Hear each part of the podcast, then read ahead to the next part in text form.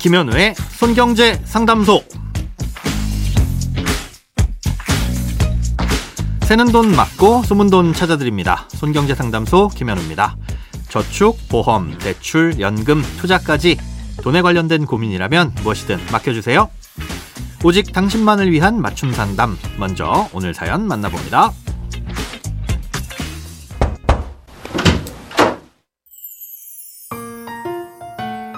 요즘 저축은행이 위험하다는 뉴스들이 심심치 않게 나오고 있어서 질문 드립니다. 저는 몇 개 저축은행에 5천만 원 이하로 정기예금을 나눠서 가입하고 있는데요.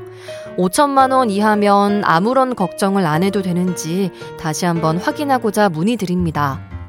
5천만 원 이하면 문제 발생 즉시 제 예금을 바로 찾을 수 있는 건지 아니면 몇 개월이 지나야 받을 수 있는지 궁금합니다. 만약 시일이 걸리면 그 기간의 이자에 대해서도 지급을 해주는 건가요? 네, 요즘 채권 시장과 부동산 PF 시장이 불안정하다 보니까 여러 가지 우려의 목소리들이 많이 나오고 있습니다. 예, 어떤 기업이든 워낙에 시중에서 돈을 빌리기가 어려운 상황인데 더욱이 부동산 경기도 안 좋아지고 있는 상황인지라 부동산 PF라고 부르는 부동산 개발과 관련된 대출은 아무리 금리를 높게 쳐준다고 해도 돈을 구하기가 어렵습니다. 예, 그래서 개발 사업이 중간에 좌초될 위기에 처한 곳들도 늘어나고 있고요. 또 돈을 빌리기도 어렵고 또 부동산 경기도 안 좋으니 사업이 진행되지 않아서 자금 회수도 잘 안 되고 예, 그러면서 연체율도 점점 늘어나고 있는데요. 여기에 돈을 주로 빌려진 곳들이 바로 저축은행입니다. 음, 이 때문에 저축은행의 재정 건전성이 점점 안 좋아지고 있다는 뉴스들이 들려오고 있는 건데요. 음, 현재 이런 시장 상황에 대응하기 위해서 정부가 각종 대책을 내놓고 있으니까 정말 큰일이 나기 전에 아마 대비를 하긴 할 겁니다. 예, 그래서 사실 괜한 불안을 가지실까봐 만약에 라는 가정에 대해서도 말씀드리기가 조금 조심스러운데요. 예, 은행이 문을 닫으면 예금자 보호 제도는 어떻게 작동하는지 그 상식을 알아두는 차원 정도에서 예, 말씀드리겠습니다. 많이들 아시다시피 예금자 보호는 한 금융기관당 5천만 원까지 보호를 해줍니다. 음, 그래서 한 금융기관에 5천만 원 이하로 돈을 넣어두면 안전하다 이렇게 다들 알고 계신 거고요. 예, 그런데 실제로 2011년에 부산저축은행이 문을 닫으면서 이 예금자 보호 제도가 작동한 적이 있었는데요. 당시엔 돈을 돌려받기까지 6개월 정도가 소요됐습니다. 금융기관이 문을 닫을 위기에 처하면 그냥 바로 파산이 되는 게 아니라 기회를 주면 다시 살아날 수 있을지를 살펴봅니다. 예, 일단은 영업 정지를 하고요. 예, 그럼 예금 지급은 중단이 되겠죠. 그리고 다시 영업을 정상적으로 할 수 있을지 경영 정상화 계획서라는 걸 내도록 하고 실제로 이게 이행 가능한지를 검토한 후에 아, 그래도 안 되겠다 싶으면 최종적으로 파산을 결정하게 되는 겁니다. 아, 이렇게 파산 결정이 내려진 후에야 지급이 됐기 때문에 당시엔 6개월이 걸린 거죠. 예, 문을 닫는 게 결정이 되지도 않았는데 무작정 보험금을 내줄 수는 없는 거잖아요.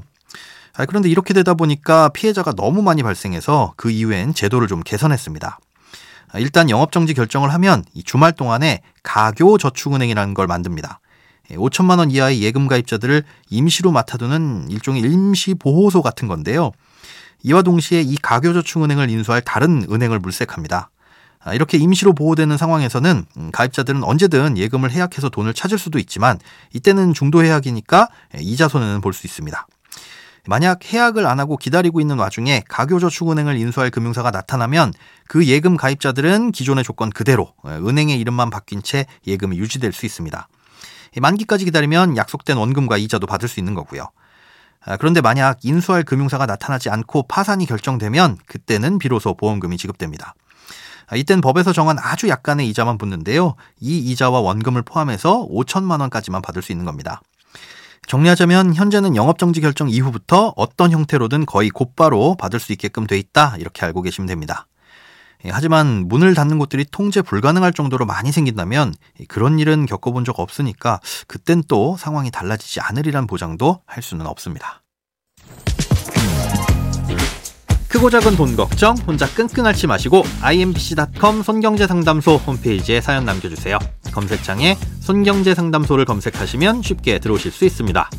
여러분의 통장이 활짝 오는 그날까지 1대1 맞춤 상담은 계속됩니다. 돈 모으는 습관 손경제 상담소 내일도 새는 돈 맞고 숨은 돈 찾아드릴게요.